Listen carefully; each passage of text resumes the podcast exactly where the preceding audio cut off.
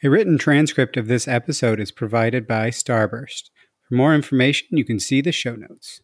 Welcome to Data Mesh Radio with your host, Scott Hirleman, sponsored by Starburst. This is Adrian Estala, VP of Data Mesh Consulting Services at Starburst and host of Data Mesh TV. Starburst is the leading sponsor for Trino, the open source project, and Zhamak's Data Mesh book, delivering data driven value at scale. To claim your free book, head over to starburst.io.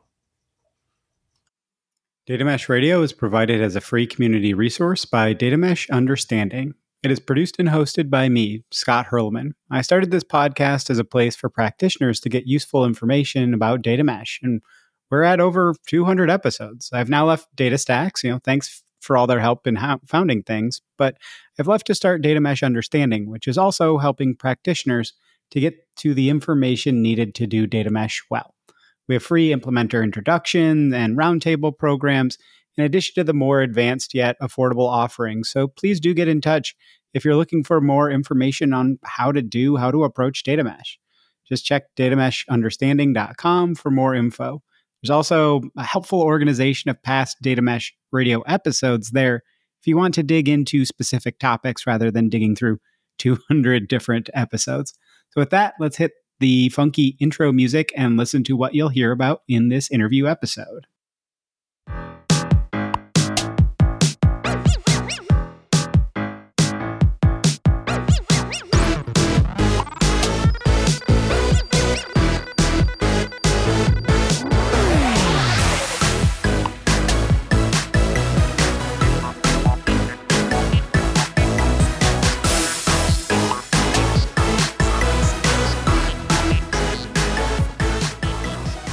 Bottom line up front, what are you going to hear about and learn about in this episode? I interviewed Paul Andrew, technical architect at Avanade and Microsoft Data Platform MVP.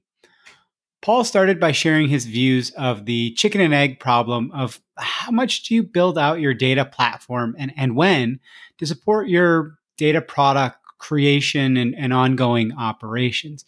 Is that once you've you know built a few different data products out and then you start to build out your platform? Do you build it before? How complex do you build out your platform depending on where you are in your data mesh data product journey? And how that discussion becomes even more complicated in a brownfield deployment that already has existing requirements expectations and some templates. For Paul, delivering a single data mesh data product on its own is not all that valuable. If you're going to go to the expense of implementing data mesh, you need to be able to satisfy use cases that cross domains. And the greater value is in cross domain interoperability, getting to a data product that really wasn't possible before because you're combining data across multiple domains. And you need to deliver the data platform alongside those first two to three data products. Otherwise, you create a very hard to support data asset, not really a data product in Paul's view. When thinking about minimum viable data mesh, Paul views an approach leveraging DevOps and generally CI CD or continuous integration, continuous delivery as very crucial. You need that repeatability slash reproducibility to really call something a data product. We've learned that from the software side of the world as well. In a brownfield deployment, Paul sees leveraging existing templates for security, infrastructure as code, and, and all of that as the best path forward. Supplement what you've already built to make it usable for your new approach with data mesh. You've already built out your security and compliance model make it into that infrastructure as code to really reduce the friction for new data products and, and make it so that it's easy for scalability. For Paul, being disciplined early in your data mesh journey is key. A proof of concept for data mesh is often only focused on really the data set or the table or the view itself, not actually generating a data product, and much less a minimum viable data mesh it's pretty easy to put yourself in a very bad spot by going down that proof of concept of only going for a, a data set or a table because taking that from proof of concept to actual production is going to be a very hard transition. And telling users it will take weeks to months to productionalize, it's probably not going to go well. You, you've already created the data. What do you mean it's going to take that long to really make this into an actual viable data product? So be disciplined to go far enough to test out a minimum viable data mesh instead of just doing a simple proof of concept. Paul emphasized the need for pragmatism in most aspects when implementing a data mesh. Really think about when to take on tech debt and do so with intention. When shouldn't we take on tech debt? And we really should focus on technical purity. And how do we pay down tech debt and, and when? There's always going to be that balance between getting it done now and kind of getting it with kind of getting it done dirty and, and that technical purity aspect. How do we choose what features to sacrifice? What is the time value to money aspect or how much importance do we have on getting it done sooner rather than more completely? These are questions you'll ask repeatedly in, in a data mesh implementation. Similar to what previous guests mentioned paul is working to encourage the data product marketing and discovery process.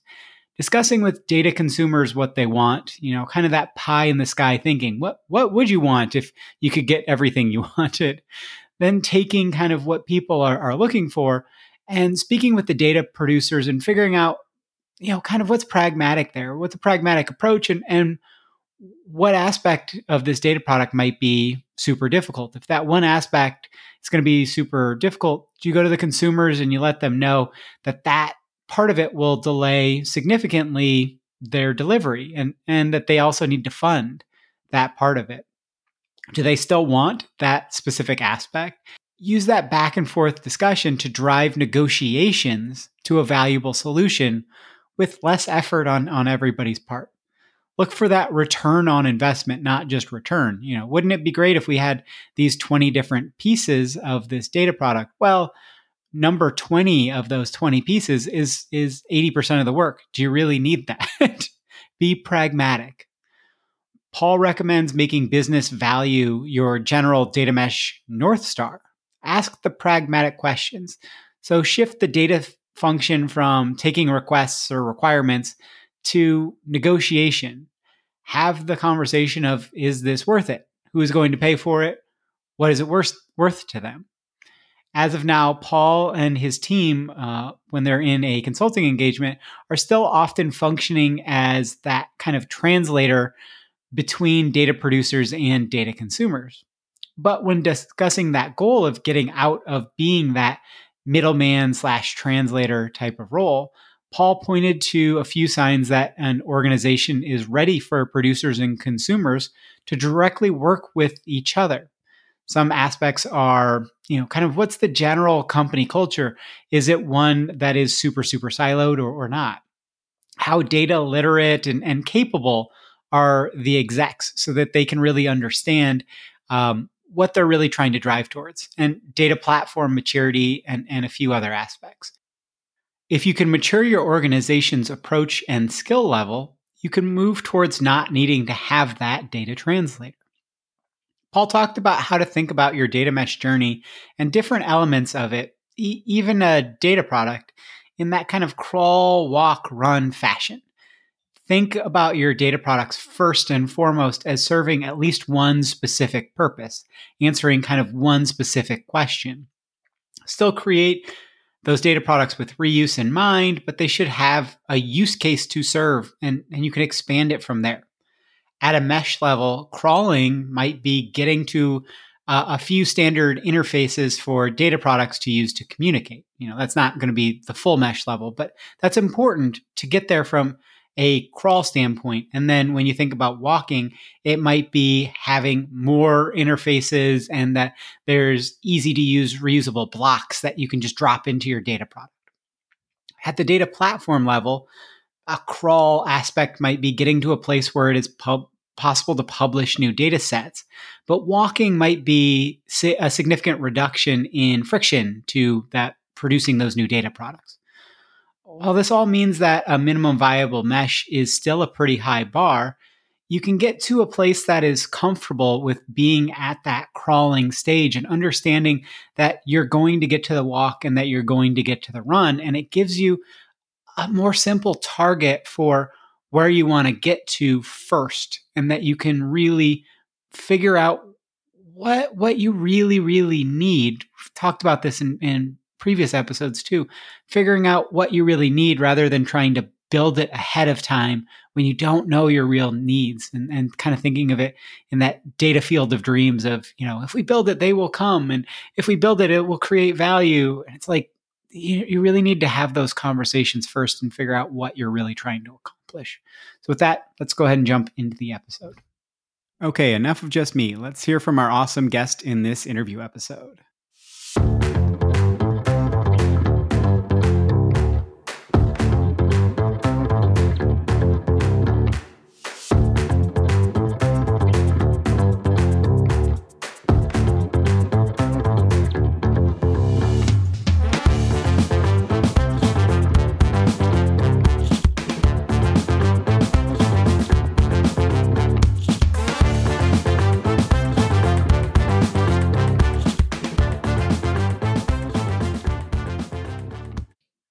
very excited about today's episode here. I've got Paul Andrew, who's a technical architect at uh, Avanade, and he's also a Microsoft Data Platform MVP.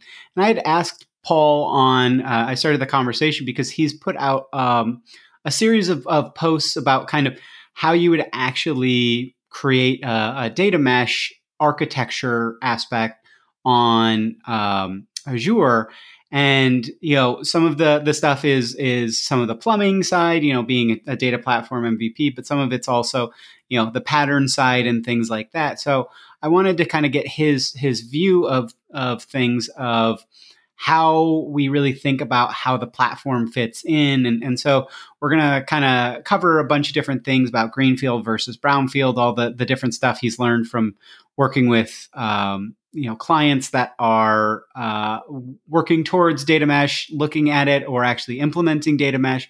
And we're going to kind of start off in that concept of should we think about building out the data platform first or the data products first or how do we think about that data platform really supporting creation of those data products um, because you know it's all got to kind of tie together. But it's it's a bit of a chicken and egg scenario. So I think it's it's an important aspect to really think about where we we jump into and when. And you know, a lot of people are thinking you have to fully build out your platform first and all that. So. Um, with that, Paul, if you don't mind giving a bit of an introduction to yourself, we can kind of jump into the topic at hand. Yeah, sure. Hi, everybody, and uh, thanks, Scott, for having me on the show. So, I mean, uh, I guess the, the fortunate thing for your viewers is that this is audio only, so they don't get to see just how grey my, my hair is and, and how grey my hair's got over the last few years uh, working as a you know as a data professional in this industry.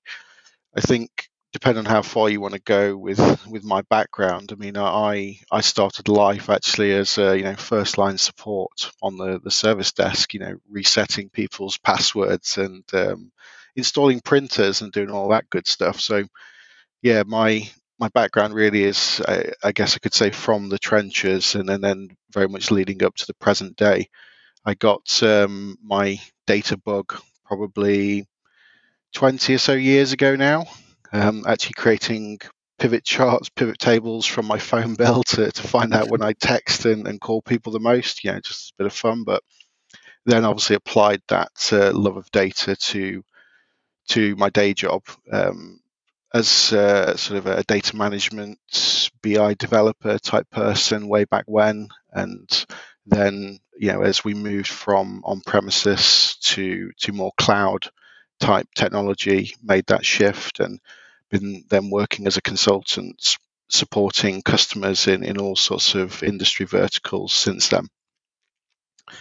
So that's, uh, I guess, a bit about me. To to bring it then to to your yeah your point about the the platform versus the, the data product. Uh, i think the the thing that we i guess we just need to be honest and admit to ourselves is that it's hard.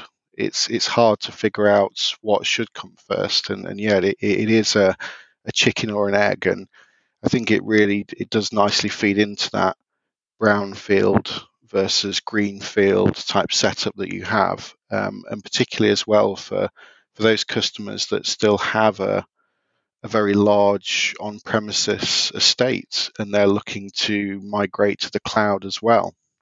Um, and I think the the way I try and sum up all of those parts is if we think about you know if we if we want to drive for that data mesh architecture we can say to ourselves well okay what's what does a a minimum viable data mesh look like yeah we talk about a minimum viable product all the time but but what does a minimum viable mesh look like and i think to that know we we of course we want all of the good stuff in there we want that platform to, to be established and we want to bring those data products in as well. But yeah, what what can we do to achieve that? It, it feels like maybe we need a, a, a parallel approach to it, you know, a, a two pronged attack or a three pronged attack to delivering the platform while we're looking at establishing our, our data products, or you know, at the very least, do we need to deliver one or two data products in that mesh to begin with before you know we, we really see any value of it?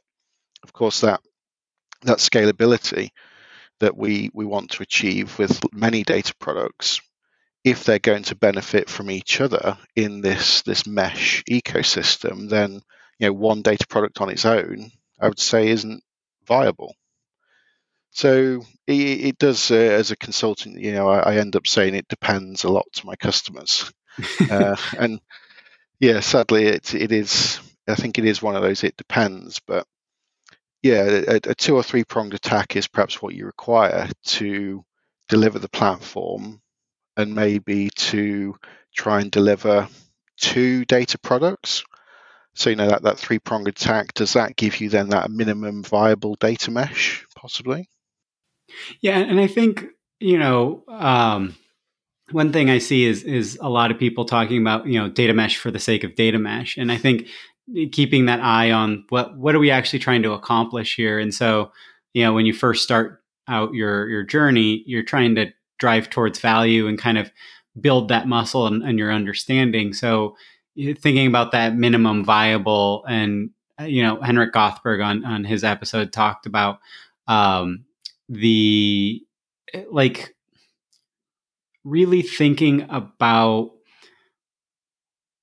what do we need to build out that is repeatable and not getting ourselves into um, into tech debt right? And and this i think is the the thing with the data platform is you can get yourself into a lot of tech debt eh, versus eh, we can continue to do things manual and we can think of our our data products as v0.1 not 1.0 and and i think that's that's useful on the on the platform side. So you've been working with customers and you know it really does depend i think is is the the thing that i hear from every single consultant. And i think that's the thing that frustrates people but it's also like if you actually want to do this right it depends is the correct answer like think about how this uh, applies to your your situation but so when we think about building out that initial platform to support those first couple of data products, what are you seeing as as kind of the most important aspects to get there?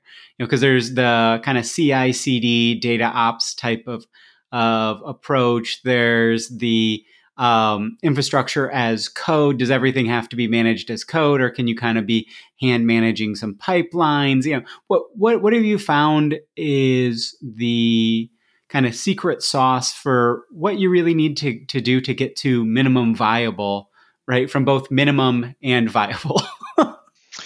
Yeah, it, it's it's hard. Um, I mean, uh, I, have obviously got that Microsoft bias, so I'll probably talk about some Microsoft technologies. But but yeah, whatever we want to think about, um, I think the the CI/CD part or the you know the DevOps part is is really crucial, not just for delivering a, a data mesh solution, but for delivering any you know data product software, whatever. You know, we we need we need discipline there. We need good practice.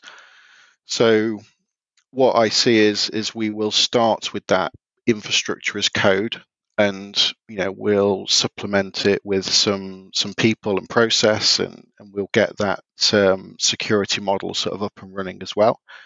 And i think what what happens or what tends to happen is that the the common resources that my customers want to deploy if it's a, a data factory or databricks or a data lake they will have their own internal repository and you know template libraries either either uh, an ARM template or Terraform or you know whatever that may be. So they will they'll probably have that already, and they, they might start with that, and and they might reuse those templates to give them that infrastructure as a code.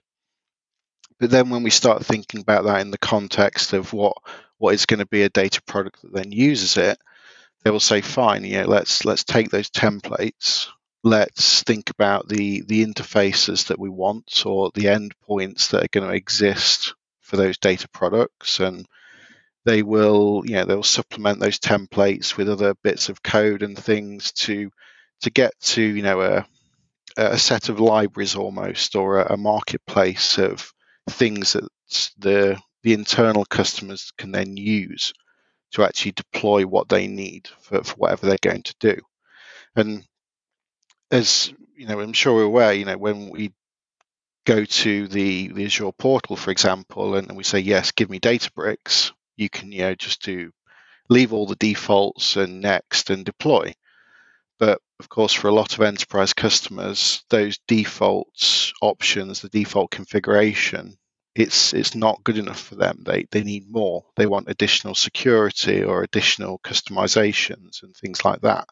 So we've we've got to start, I think, yes, with that infrastructure as a code to to make sure that the resources we deploy are compliant for that customer's environment.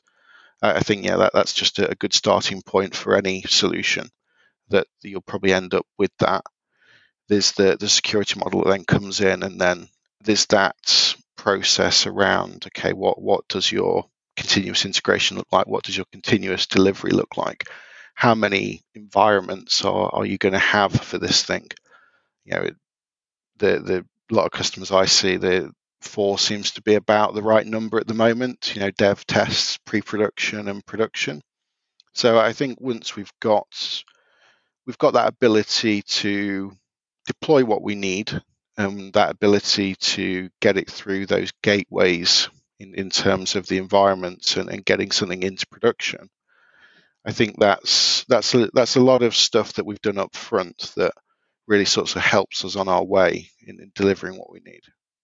Yeah, and, and one that that's really helpful, I think, because one thing I've been talking about with um, governance is, I think in your initial uh, data products, you, you don't think as much about how you know, especially if you've got two data products that you're looking at, you can kind of have that manual interoperability. You don't have to have the governance all worked out, but you have to do kind of CYA governance of, you know, cover your butt kind of governance. And then you can figure out the rest of the stuff. So I think that security model is is really important. And a couple of people have talked about, you know, this data product would be more valuable if we had PII in it or sensitive information. But to start, we don't have great templates for um, our our PII masking and you know all that. So we just left the PII out. Yes, it would be more valuable. Yes, we want to include it. Yes, we actually have that data in the data product landing zone so that when we have our template, we we already have the data there. It's it's ready to be added to it, but it's just not accessible right now. So I think that's that's really interesting. And and I haven't heard many people talk about that CI/CD being so crucial is that from uh, like a repeatability, scalability, or trustability, or is it ease, or like what?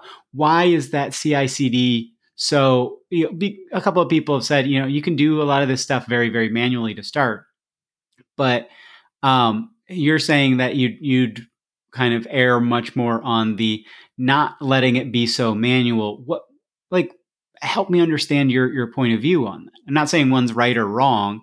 um, you know, I think if, if you can get to CICD, you do want to do that as early as possible. But like, what, what, what is it that you think adding that in the early phases is, is the most useful?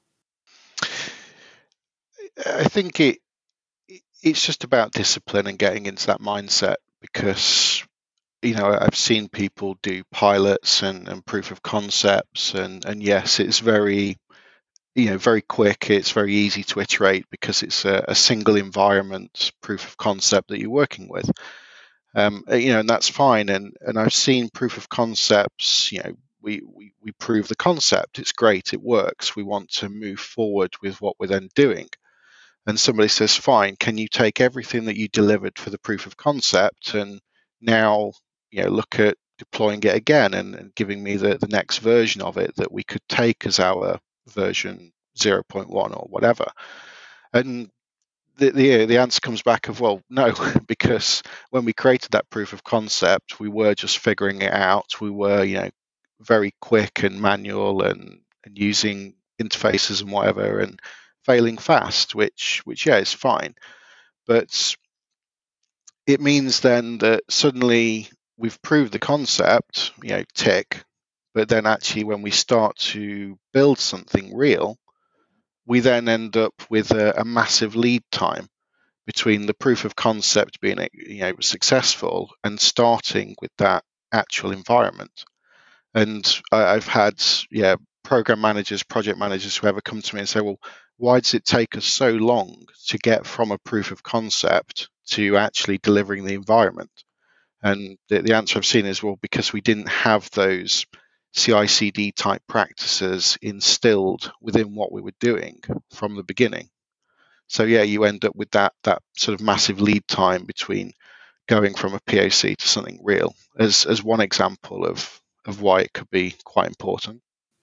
That, that's interesting. I, talked to somebody else who's who's going to be on um, in, in, the next uh, few episodes who kind of had that same view about proof of concept, and and I guess when I'm thinking of proof of concept, it's proof of concept of a data mesh is so much different than proof of concept of a data product, right? Is is that is that how you think about it too? Because that proof of concept needs to have that viability. You need to figure out can we build this muscle to actually do this? Not can we do a proof of concept to say can we create you know valuable analytical data? If you can't do that, then you're just you know, you're not nowhere near ready for this.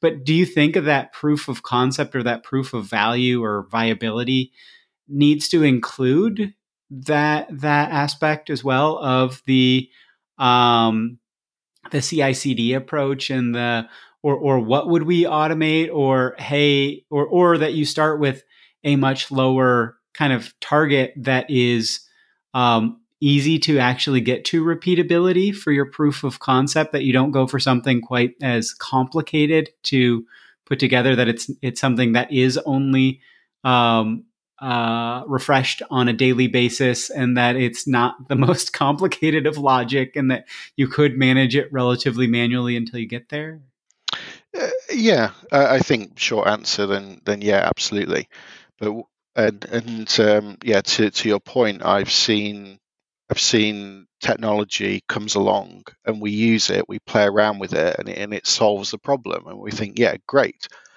But then, you know, suddenly because that piece of technology maybe in a, a Microsoft world is so new that actually the configuration or, or the, the parts that we need to deploy it aren't supported in Terraform yet. You know, Terraform's a third party, they, they don't cover everything.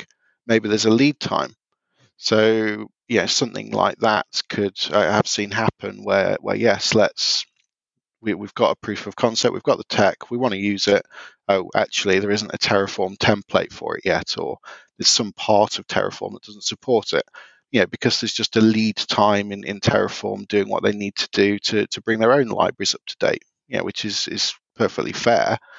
So I think yeah, to back to the point of it's absolutely if we're considering CI/CD, we're considering that good practice, then it, it's something that that really should be thought about from the beginning to make sure you've covered all those options and you, know, you don't find any surprises.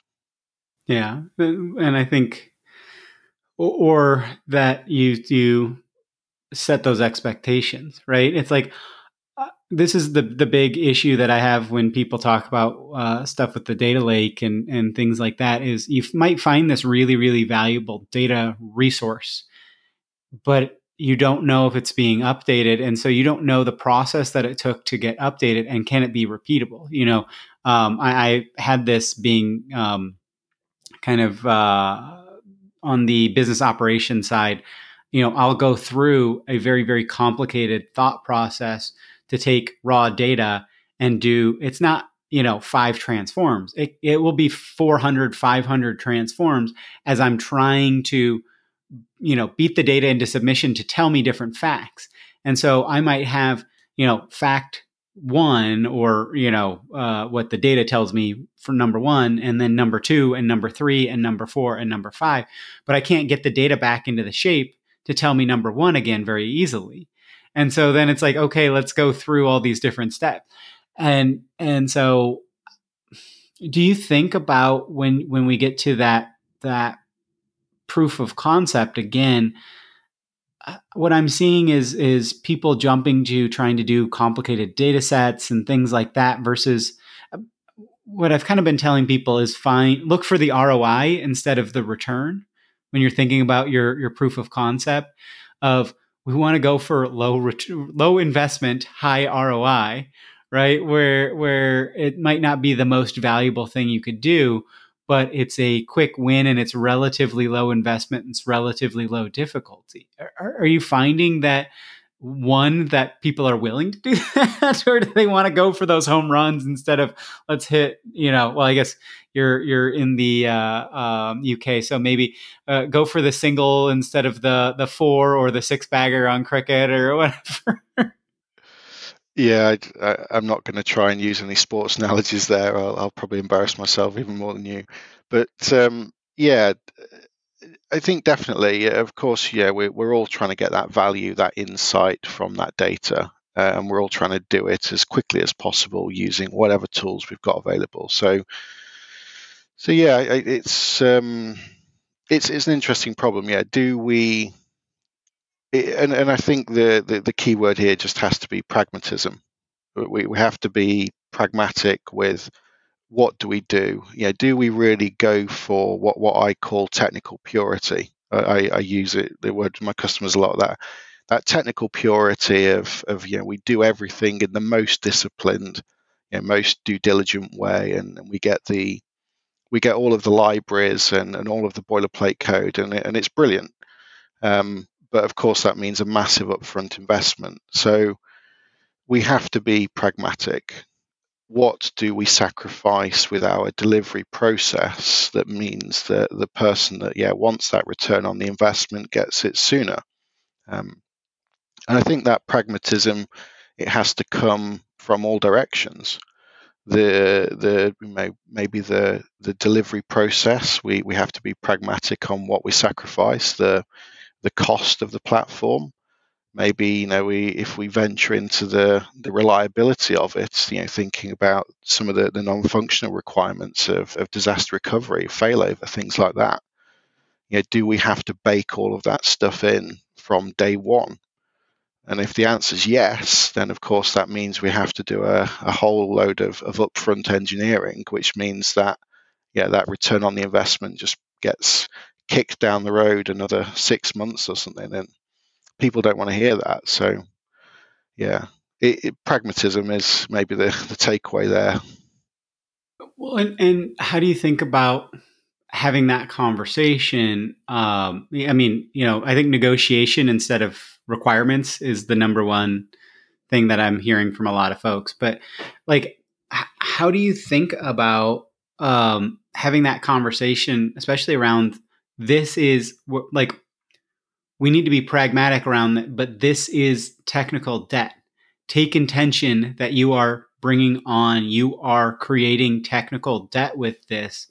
And and are we creating a solution that we can't migrate away from versus are we creating uh, something that is okay for right now, but that we can migrate away from, right? That we're not, we're that it's it's um, it's tape. It's not that we're hot gluing it together when it needs to be welded, but then we can't actually weld it together because we've got the hot glue in there, and, and it's it's just going to create more of a mess trying to weld it. Versus we're we're taping it and we understand that it's it's just taped together at this point. Yeah, it, yeah, technical debt is is definitely a, a, a subject that gets a lot of attention, doesn't it? It can generate a lot of argument. I um I did I did write a blog recently um, just to try and define technical debt um, to to support uh, some delivery work that I was doing, and um, one of the, the things I tried to define there was around just compliance of the platform and, and the resources. Because if we deliver something now and we find later it's not compliance, then we, we incur all that tech debt and maybe we have to revisit or um, the I, I, talked about the the strategic approach versus the the tactical approach that we have to take. You know, where in our technical roadmap do we make a key design decision that says yes, you know, we we want this, we want some technical purity, but actually in reality, we can't do that now. We take the tactical approach, we deliver some value, and then we uh, we get chance to iterate and gain that momentum. And we get to then revisit that technical debt and, and we then get to take the, the strategic technical purity route. Because yeah we, we can. I think you, you've got to deliver something to to have the ability to fail fast and iterate. If you try and front load too much then you end up taking too long to deliver anything and then you never get a chance to recover you might have the best platform in the world, but you know if you've got no output from it, you've got no value from it, then you know is is that great platform really worth anything? Yeah, I, the the folks Göran and uh, Audun at Nav um, in their episode kind of Göran is you know a data person, and he talked about if I'm if I'm creating something, I can create the most cool, amazing platform of all time, but the users won't the developers won't want to use it right? Like mm, there's yeah. that aspect too of we think that this is going to be the the thing that um, people are really really going to want to use and then uh, you find out that that's not necessarily the case. And so um, i mean it's it's i know it all depends and things like that but when you're having those conversations with with people and you're asking them to to make the choices you know again negotiation ends up being negotiation doesn't have to be combative. Negotiation can be cooperative. Negotiation of like hey like we need to think about these offsets. We need to say okay if you want this it is going to take 6 months if we want to do this. It's fine. We'll do that. But like let's let's figure out how we get there. But like how are you finding that conversation around data? What what I've found with data folks is that historically, especially with the data warehouse, you were trying to thread the needle, right? You were you were doing all this pre-work and it was locked in and that you didn't think about iteration. You, because it was that you tried to lock as much value as you could up front and then just kind of hold on for dear life as as things started to crumble around it, right? As things started to change, and you're just like, okay, but we want to just keep trying to maintain exactly what we've got because that iteration pain is so huge. So, like, are you finding that people are willing to have those iteration uh, conversations? Is it that the the developer side are very very open to it, and the consumer side are not as open to it like h- how are you finding those conversations and then let's wrap in kind of what you were talking about brownfield versus greenfield where you know it's it's even more complex of trying to i to me I almost think that the greenfield is a little bit more complex because the brownfield, it's like we've got this stuff. Like there are realities. You have to face realities versus greenfield. So just talked at you a lot there, but would love to, to kind of hear you, what your experience has been and what your thoughts are and what your advice might be to, to people that are going through similar. Yeah, I think sure that you know there's a few ways we can go at it, um, and maybe what what can give you the most value and the most reward is is maybe reverse engineer it, you know, come at it from from the outputs. Um, and when I say the outputs, I mean, yeah, let's think about the the consumers of that data. Let's you know define the the personas of of who is going to consume our data product. You know, a, a data scientist, a, a CEO, you know, everything in between, whatever. But you know, let, let's go and seek out those people, you know, maybe a handful of those people to begin with, ask them what it is that they want from this solution. Don't ask them what they require. Just ask them what they want. You know, just give them the freedom to say, you know, they, you know, they want everything. You know, unicorns and bells and whistles and all of it. Um, but at least it gives you something to aim for. So, you know, you, you start by asking those personas, those people that are going to consume it, what they want. You you use that to inform where you go with your minimum viable whatever. Um, you then maybe come at it from the other end and look at your inputs and say, you know, fine, well, what data actually do I have available? You know, what what can I get from my source systems, and what do I need to do to it? Is it a source system that's you know so remote and it sits on some third-party database system that no one's ever heard of, and we need to use a, an ODBC driver or something really painful to interact with it?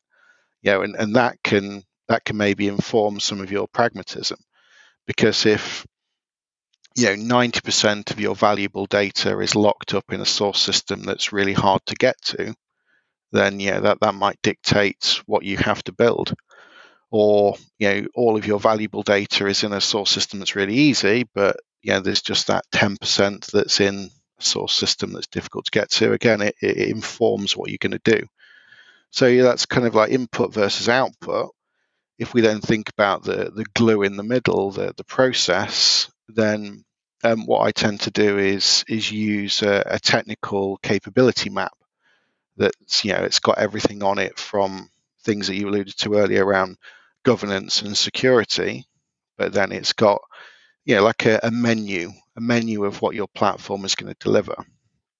Things in there like okay, is it going to be batch process data? Or is it going to be more real time streaming data? Are you going to want to create a, a data model out of it? Do you need a semantic layer? You know, what, what else is going to go into this platform? Do you need that virtualization layer? Do you need uh, event driven processing?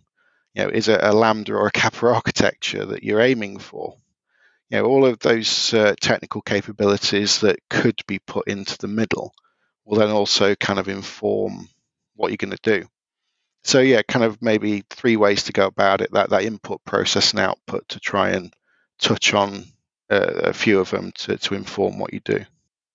How are you finding those conversations where you are stressing the pragmatism, right? Like because historically we have had requirements requests, right? Like and then that goes to the data team the data team, you know, the data engineering team or whatever, and then they go to the producers and they try and communicate. And, you know, it's kind of that office space thing of, you know, I take the freaking requests from the engineers and I take them to, or from the customers to the engineers. I'm a people person, right? Like, how do we kind of get ourselves out of of being in that that middle and getting them to to directly communicate and then kind of working with both sides to talk about okay, well, you want X.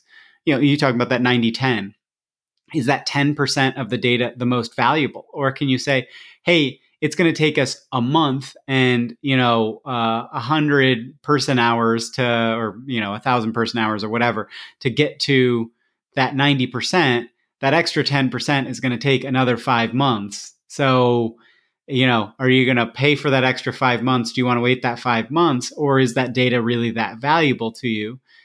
And if if it is, okay, like let's talk about that. But if it's not, you know, being able to just not say, here's your list of what things that you want, like what what is how how have you kind of moved forward into that negotiation instead of um, ask setting or that re- requirements document instead of like the actual conversation of let's let's become practical let's get pragmatic mm.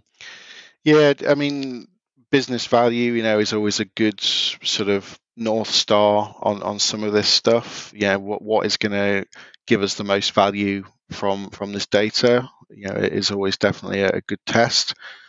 Um, you know, to to your point earlier around sensitive data, we could easily deliver, you know, a, a whole bunch of of stuff in there and, and get value from it but yeah, somebody says, oh, it, would be nice if we had the, the sensitive data in there as well. But of course, you know that that's going to take a, a massive load of governance and security and anonymization of records, blah blah blah. And um, you know, so you, you then yeah, you, you have to say to somebody that that sensitive data, you might find it useful in your reports. Uh, you might need it to go and tell so and so to stop doing something to improve performance or whatever. But yeah, if, if that's the only requirement, then yeah, it's not worth the technical effort in delivering it. And I think you you end up being just a, a translator, a translator between the people with the demand or, or the ask or the business requirement, and you know the, the translator to then the the technical effort it takes to deliver it you know, I, I, sit between the yeah the the person that wants the output and, and maybe the the scrum master that's got to do the refinement on his backlog and say, okay, well, we've got a whole bunch of stuff. You know, we've got a two week sprint. Are we going to be able to deliver that value for this person that's asking for it? Um, and then, you know, if all else fails, we just come back to well, who's going to shout the loudest? Who's the most senior? who's got the most budget within the organization to deliver it? Um, you know, if we're building something on a cloud platform that's pay as you go, who's going to pay for it? um, you know, that, that's always a, a good indicator as well. That's you know sensitive data handling. It could require a, a, massive load of technical work and engineering, and it could mean that the, the running cost of your platform, you know, triples or, or whatever. So suddenly you say, well, fine, we can do this, but your running cost is going to triple. Do you still want it? You know, you, you can ask lots of probing questions like that to to really sort of tease out: Do you really want this? Do you really need this? So, are, one one thing that some people have talked about, and, and I think it's it tends to be when there's less complicated of data products, right? Especially when it's the the single table or a view instead of a full data set and and things like that. And you know, we can get into whether that's really data mesh or not. I I don't really care at the end of the day. I'm like the whole point of what I'm trying to do with all of this stuff with data mesh and the community and all that is get to a place where people can understand how to get good value out of their data and that it's not so hard and that we're we're not banging our head against the the wall. Um, but a lot of people have talked about getting themselves entirely, you know, if you're you're that translator, that more and more you're getting yourself more and more out of the conversation. And so it becomes a negotiation between the producer and the consumer. Like are you finding that you know as you go along you still have to be in those conversations? Or are you finding that um, you know more and more that those conversations are happening where you're kind of stepping in to give some information but not saying what this person means is and what this person means you know that translator versus that kind of attache of like, hey, let me add some additional color versus you two are talking completely different languages. Are you finding that that's actually the case, or are you finding that that's the hopeful case and it's not really the case in most instances? Or, or what what are you actually seeing from your experiences? It it feels like kind of all of the above. Actually, I think um, it, it comes down to in some cases the maybe the, the culture within the business you know are, are they really data driven um, it comes down to some of the the, the technical ability the skill sets or, or, you know the the influence that the the, the c-level people in the industry have you know do they appreciate what it means to get that insight from it um, it comes down to the, the maturity of the platform that you've delivered. You know, if there's a platform that, that's very mature, which means that there's low friction to actually onboarding a new data set, it's very easy. you know, then uh, I'm not required because you know the the hard work has been done to actually deliver that that product as a, a service as a platform. So it means you know the we, we've done that upfront engineering work, and it's it means that there's less friction. If yeah, it's more of a a brownfield type solution where onboarding a new data set from um, maybe a, a, third party like SAP or something. Um, not to be too critical, of course, but you know, getting a new data set via SAP BW or something like that can be a huge effort and, and, require a lot of people involved and a lot of friction. And you know, you then do need to be that translator in the room sometimes. So uh, I feel like uh, I'm giving you a, a, long answer of it depends, but um, I guess hopefully through some of that narrative we can we can figure out yeah what that actually depends on, and I think it's it's a mixture. It's all very subjective. Are, are, but are you seeing like it's it's kind of the is there hope at the is there light at the end of the tunnel question of are you seeing that as you're working with with clients that as they move forward with their own data mesh maturity that that you are becoming less and less that translator? Or is it is it really really situ- situationally dependent not just on like on the client itself? Each client is completely different and so you're having to play that translator role even in you know i mean i don't i don't think you're at year 3 or year 4 of delivering data mesh to anybody but um that uh are you seeing that it becomes less and less necessary and that those conversations start from that negotiation point and that that there is less of a need for translator?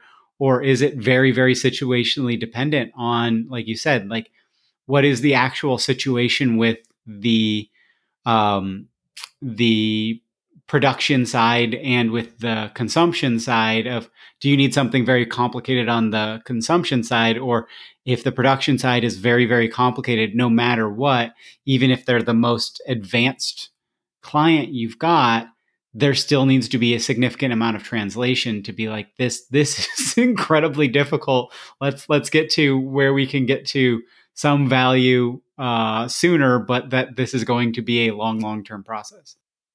Uh, i'm gonna i'm gonna be optimistic i'm gonna say that yes that there is light at the end of the tunnel um, you know uh, an example recently you know we we had a bunch of source systems um, we looked at the underlying database technologies for them, we found that the majority of the source systems were actually sat on SQL Server instances. So, you know, fine, you, you do the upfront engineering work that says, well, this is the, the majority of the tech I've got to work with. Let's create an ingestion pattern and, and handling for that, that type of source system, SQL Server. Um, and then, of course, it means that you've got all of that work and it's done. And then um, you know, as we hopefully move towards that that light in the tunnel, that somebody comes along in in six months' time and says, "Hey, I, have got a new source system here." You say, "Fine, what's it running on?" They say SQL Server. They say, "No problem."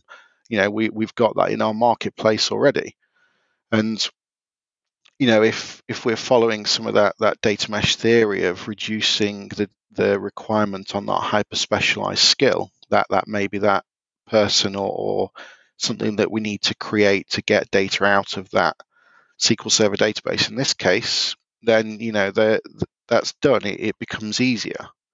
So so yeah, the, I think there is light at the end of the tunnel as the platform evolves and as the platform matures, and you know uh, the the software and the, the technology that we use matures as well.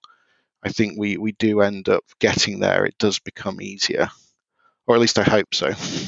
I, I think Henrik Göthberg again had talked about um, you know, and I'm, I'm going to have a couple of episodes on this um, coming up. I think on chasing reusability, mm. right? Because the more that you can say, okay, look, 80 20 principle, you know, Pareto principle, like 80% of the time this is going to be applicable. Like just find those and automate as many of those as possible so that you don't have friction. And so that if somebody wants to bring on a new data set and it's not compli- complicated or complex you know they can do that in you know sometimes a couple of days right? Where where you go okay we're going to bring on a new data set. Okay we've got kind of an idea. We've got a consumer for it hey, boom, we're going to do that and we can measure people using it because a lot of data isn't that complicated. It's just we don't have the CI/CD and the everything there, and then then you can spend your time on the the things that are trickier, right? But we just haven't had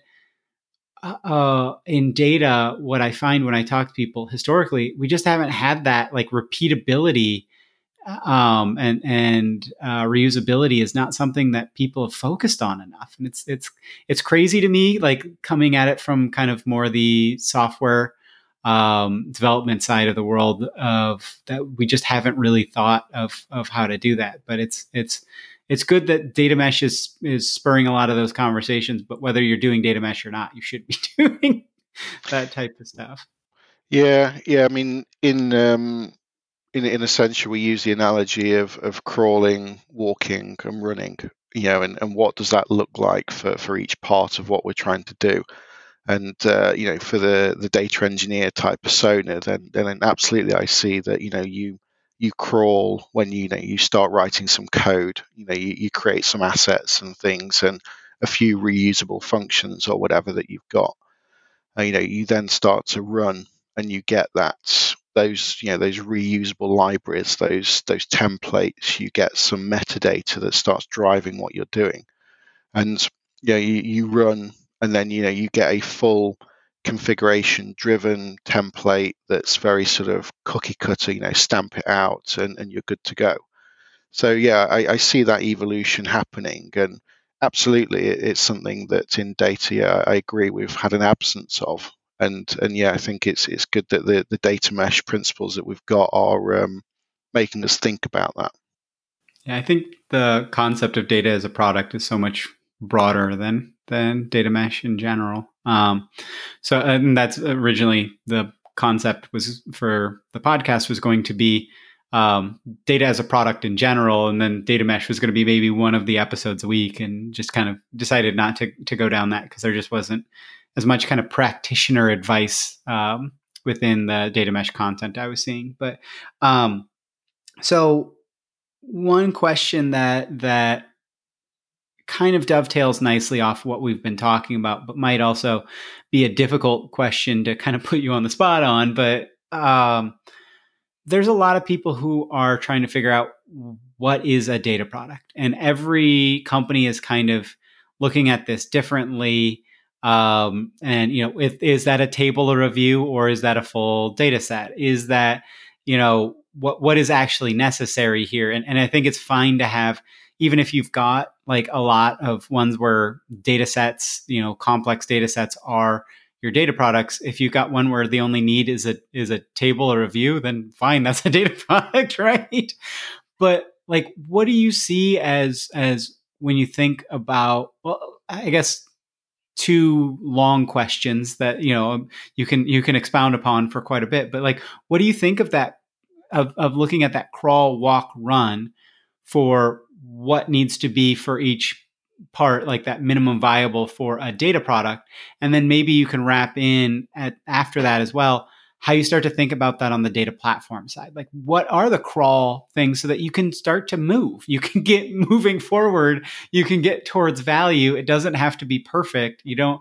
You can you can head towards your north star. But like when you think about it on a data product level and a, a data platform level, let's start with the data product. But like, what what are the crawl, walk, run of what you need to have in place? We kind of talked about that a little bit, but would love to kind of hear your definition of a data product and how you kind of get towards that evolution iterate. Yeah, yeah, it's a really good question, um, and and yeah, it's it can be a difficult one to answer, and I, I, have seen I've seen my customers answer it, and then seen, of course, what what they've done and what they think about as a data product. But um, I, I'm gonna I'm gonna go sort of I'm gonna take a tangent and, and say maybe the the way I would answer it of, of what is a data product. I would say any any data that you need to answer a question that you have. So, yeah, if, if the question is, you know, what was my sales last month, or what was my total, what was my profit, you know, yeah, you, have got um, a set of questions like that, and you want to get the answers for them. I would say that anything that we can create that answers those questions for that person with that with that need, you know, that that need to answer them. For me, that that becomes uh, uh, almost a, a, data product, uh, you know, in its simplest form. It's it's just the ability of something to answer some questions that you have.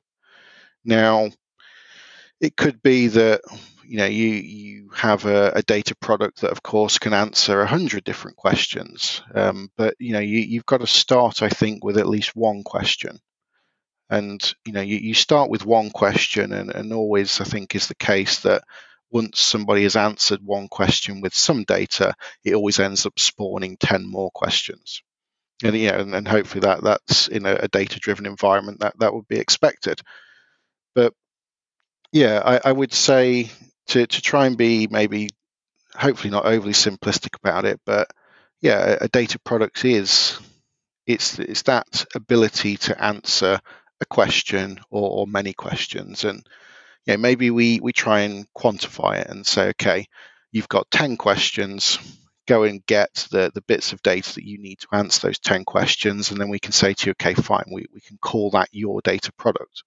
Um, but absolutely, um, answering those 10 questions could come from a single table.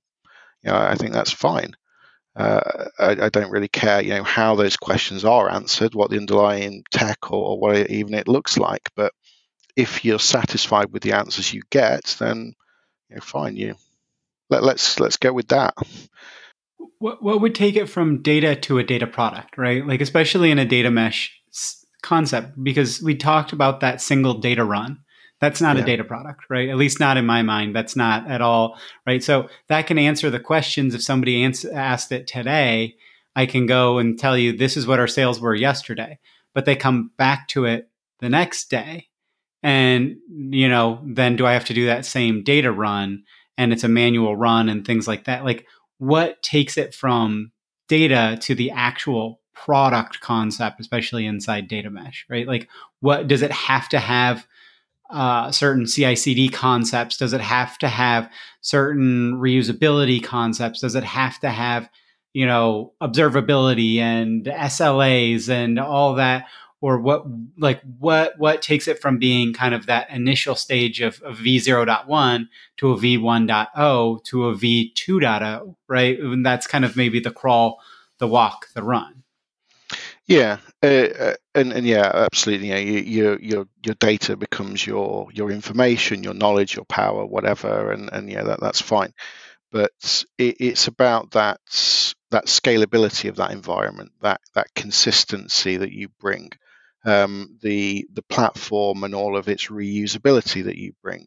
You know, the, the standard set of interfaces that you've got within your mesh, the ability to publish a data set to a, a, marketplace that exists on that mesh that means that because you've answered your questions you know it, it, means that others might have similar questions and they can go to that marketplace. They can find that data set that you've onboarded and they can also use it.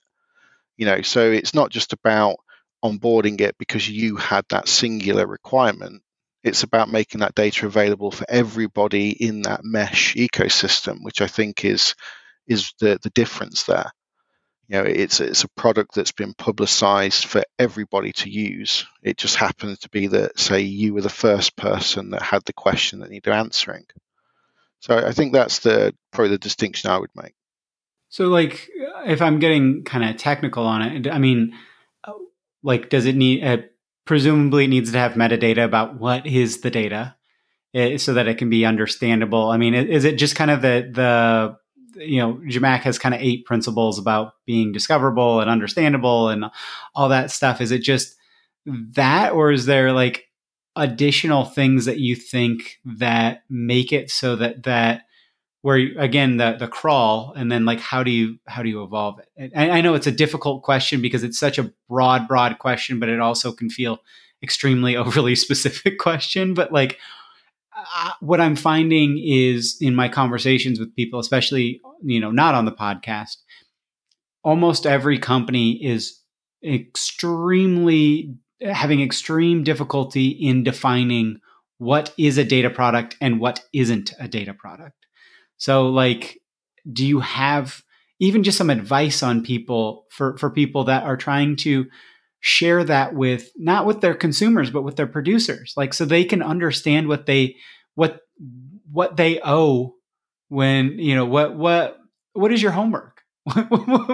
What are your your uh, check boxes that you need to ma- meet before you can say that this is data mesh ready even at that crawl phase yeah, I, I think the um, yeah the, the discoverable, the the reliable, the consistent, the you know all of those things I think are absolutely true.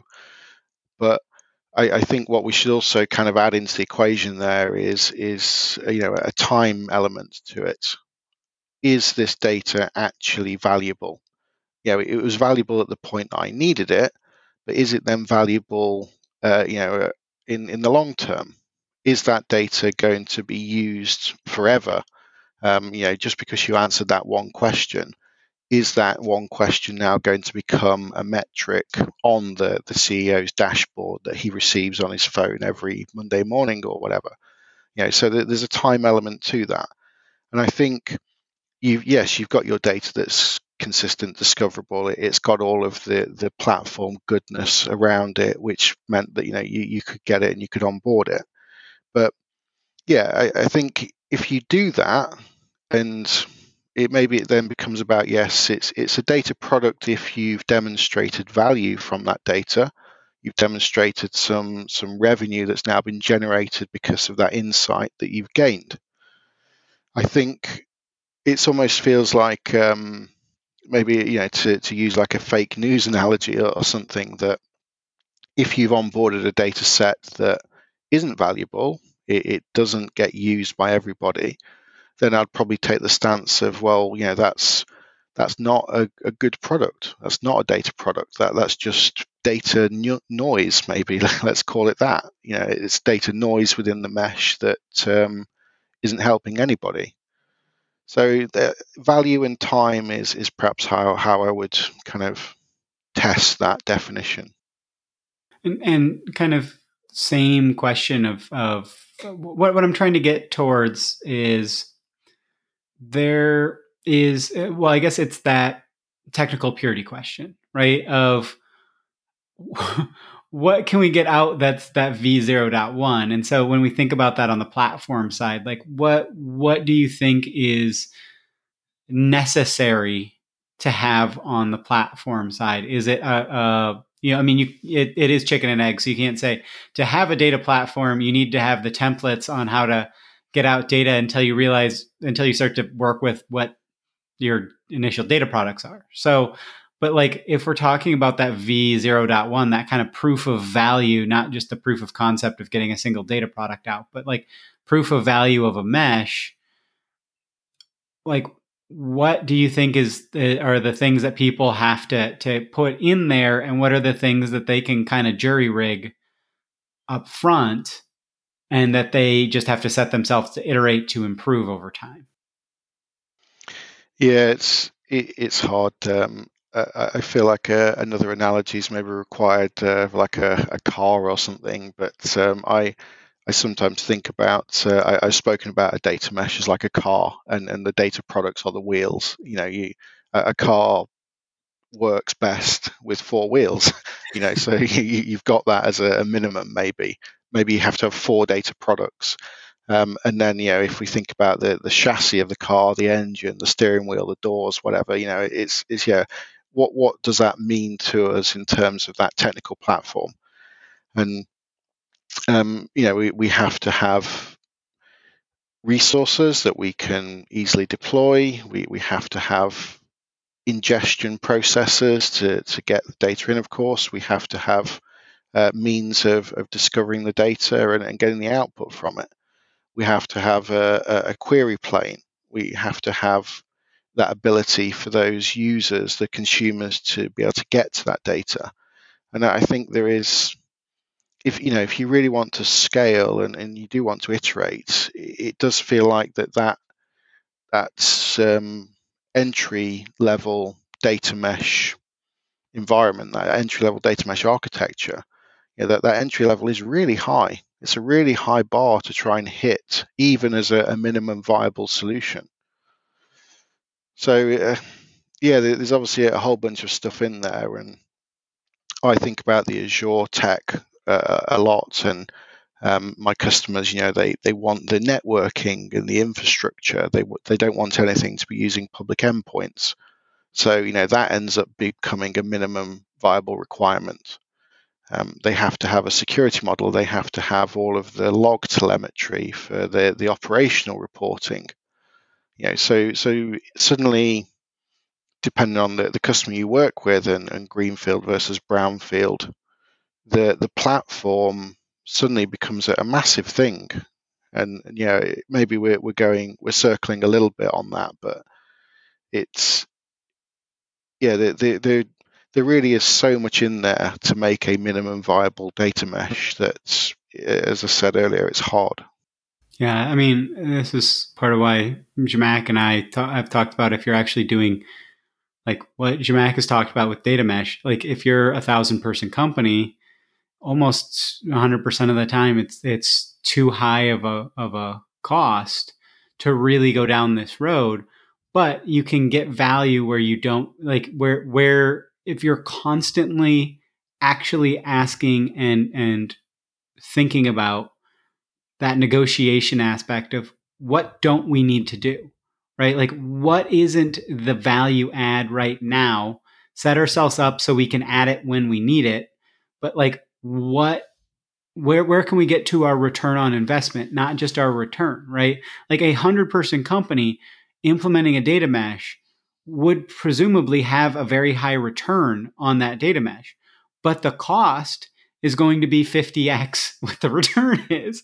So, yes, you're going to get more value out of your data but like your actual cost of it, it it's not worth it versus, you know, for a much larger company, you do have to to think about that. But then your your required investment with size and complexity and and kind of situation increases constantly. So yeah, yeah. I, I, think it's it's a difficult question to ask, and that's you know I said I'm, I'm putting you on the spot a bit on it because it just kind of came to mind.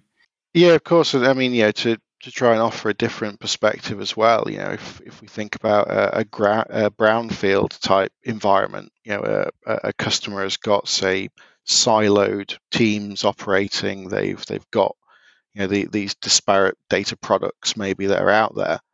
Uh, and and what you do is you you do a gap analysis. You find that actually for you know for ten of the data products they're using the same data source and you say to them, well, actually, instead of duplicating that data for your, you know, your your isolated um, data products, let's bring them together into a, a mesh, and let's, you know, you, you, share that data from the the one domain that is going to own it, and you know that this is good, and you think about that. Um, but actually, even trying to do that as well, I think becomes hard because it means that what those other data products have to stop consuming that data source and then get it from this new central place not central but you know get it from the the right data domain and i think even that sometimes becomes a, refactoring exercise that somebody will ultimately ask the question and say well, okay fine.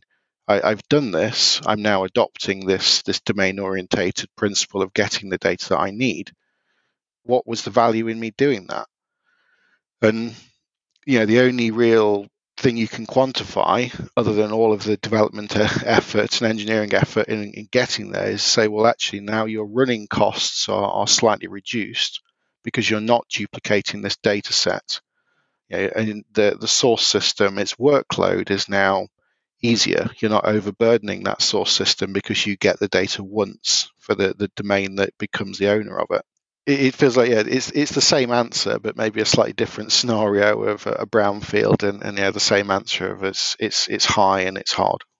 Yeah, that's interesting. The that the um when the output to a consumer really hasn't changed, you know, they're like, why do I care? And it's like, well, if you only care about this one single point of what you were doing, maybe you don't, but in the greater scheme, you're going to have better access to better data with more understandability, with more uh, reliability and quality, and you know all this stuff. But you know, if they are just saying, "Well, what have you done for me lately?" constantly, then that's uh that that can be a uh, a challenge. Um, I, I, think that's kind of the same thing on the producer side of trying to get people bought in that they need to produce. It's like, well, if we all do this, it's like, yeah, but you're asking me to do this right now. I don't care what what happens if we all do this. I care that you're asking me to do this right now. And so, yeah, um, I, I, think it's a, a difficult question to to answer, and and kind of there isn't. It, it all is. It depends.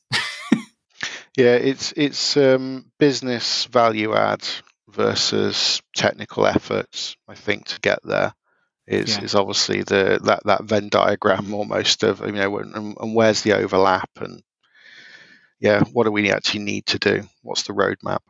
Yeah, measuring the actual value of the data is is incredibly difficult, and so trying to have that return on investment conversation of like what is our return when you know internal rate of return you know how quickly do we get to that and what's the uh, you know value that this actually adds and what are we actually going to spend investing to get there it's it's all it's it's fun uh, finance conversations which technical people tech, uh, typically do not like to have as somebody who is the finance person embedded in a technical organization yeah yeah, so often it becomes a, a, reactive thing, doesn't it? We're we're trying to we're, we're reacting to something that means we're trying to predict something from happening. Uh, you know, a, a, machine maintenance or something like that. We're we're trying to predict it going wrong, so we try and stop it. Or... Yeah, yeah, exactly. So, well, uh, Paul, this has been really, really great. So, um, you know, is there anything that you kind of want to let people know about or, or, is there any like summation of the conversation i mean typically the answer is no it's impossible to just put a button on an hour long conversation but is there anything that you think that you'd you'd kind of uh, give as kind of a summation wrapping up point to to people to really think about like kind of your main philosophy or or if not you know we can kind of just jump into where people can find you and get in touch with you but uh... um yeah i think I, I would say uh, I, I, don't claim to have all the answers. Um, I, I, don't claim that there's a perfect solution out there yet. Uh, I think I would just say, you know, to, to keep a, a growth mindset of let's figure it out together. We've got uh, certainly we've got a, a very rich um, we've got a very rich data community that we can all call upon and knowledge share and things. And that's I guess what I'm doing via my blog and I do put in a lot of my blog posts that I, am I'm, I'm writing this blog post to get my own thoughts in order because the, these things are hard and uh, I don't mind going first being wrong and you know failing fast together with our, our learning approach to it as well. So I think that's maybe how I would summarize the topic at the moment of, of let's let's figure it out together and we, we will make mistakes along the way. Yeah, that's why the data mesh community is literally called data mesh learning. Like that's the whole point. It's that we're we're we're not at a thing where it's like data mesh knowledge sharing. It's it, you know uh, that you know certain people have all the answers. Nobody's got all the answers, and we're we're figuring it out. You know, Zhamak uh, said something uh, on a an interview uh, recently that we're way way way um, early even for what are the patterns not even what are best practice patterns or what are typical patterns or what are the we're still very very early. So getting people to kind of share that stuff is very very valuable. So um so uh, speaking of of your blog i'll drop that in the show notes as well as uh, a, a, link to where, where, do you want people kind of getting in touch with you and what do you want people kind of following up with you about? You know is that linkedin or twitter or you know your your blog or what what, what do you kind of want people reaching out about um, uh, I guess yeah, I, don't mind whatever they're comfortable. Um, I, I, use the handle of Mr. Paul Andrew, and and you know I use that for, for my blog, uh, Twitter, LinkedIn, uh, GitHub, whatever. You know, um, I, I, use Mr. Paul Andrew for everything across the board. So yeah, reach out to me. Uh, I'd love to hear your thoughts. Uh, I'd love to hear your thoughts on on my recent data mesh blogs as well like I said, I'll drop a, a, link to that in the in the show notes as well. So, but uh, Paul, this has been really really great, and I, I really thank you for taking the time, and thank you everybody for listening. Thank you. I'd again like to thank my guest today, Paul Andrew, a technical architect at Avanade and a Microsoft Data Platform MVP. As per usual, you can find Paul's contact information as well as a link to his blog posts about data mesh in the show notes. Thank you. Hopefully, that interview episode was really useful for you. Please do consider getting in touch with guests from the show, from these episodes. Most have said they'd really love people to reach out to them. And please, as well, if you've got a minute, rate and review the podcast somewhere. It really is honestly super helpful for other people looking into kind of data podcasts to kind of get this in front of them. Data Mesh Radio is again provided as a free community resource by Data Mesh Understanding. It's produced and hosted by me, Scott Hirleman. In April of 2023, I left DataStax, who were wonderful in getting the Data Mesh community stuff started, so give them a shout for streaming and real time AI needs. But I left to start my own industry analyst kind of information as a service firm. Our offerings are affordable and you can do them on a one off or a month to month basis. You know, read kind of throw it on the credit card. Don't worry about like going through purchasing and things like that. The services include lots of practitioner roundtables, you know, one-on-one data mesh kind of planning or feedback sessions and tailored introductions to other data mesh practitioners that are focused around your topics of interest. You know, what what are you actually running into challenges with? We also have some free programs around introductions and roundtables that people can kind of check out as well. Check the show notes or just go to datameshunderstanding.com for more info or helpful resources. As always, if you have suggestions for guests or topics, please do get in touch as well. And have a wonderful rest of your day. Now let's hear that funky outro music.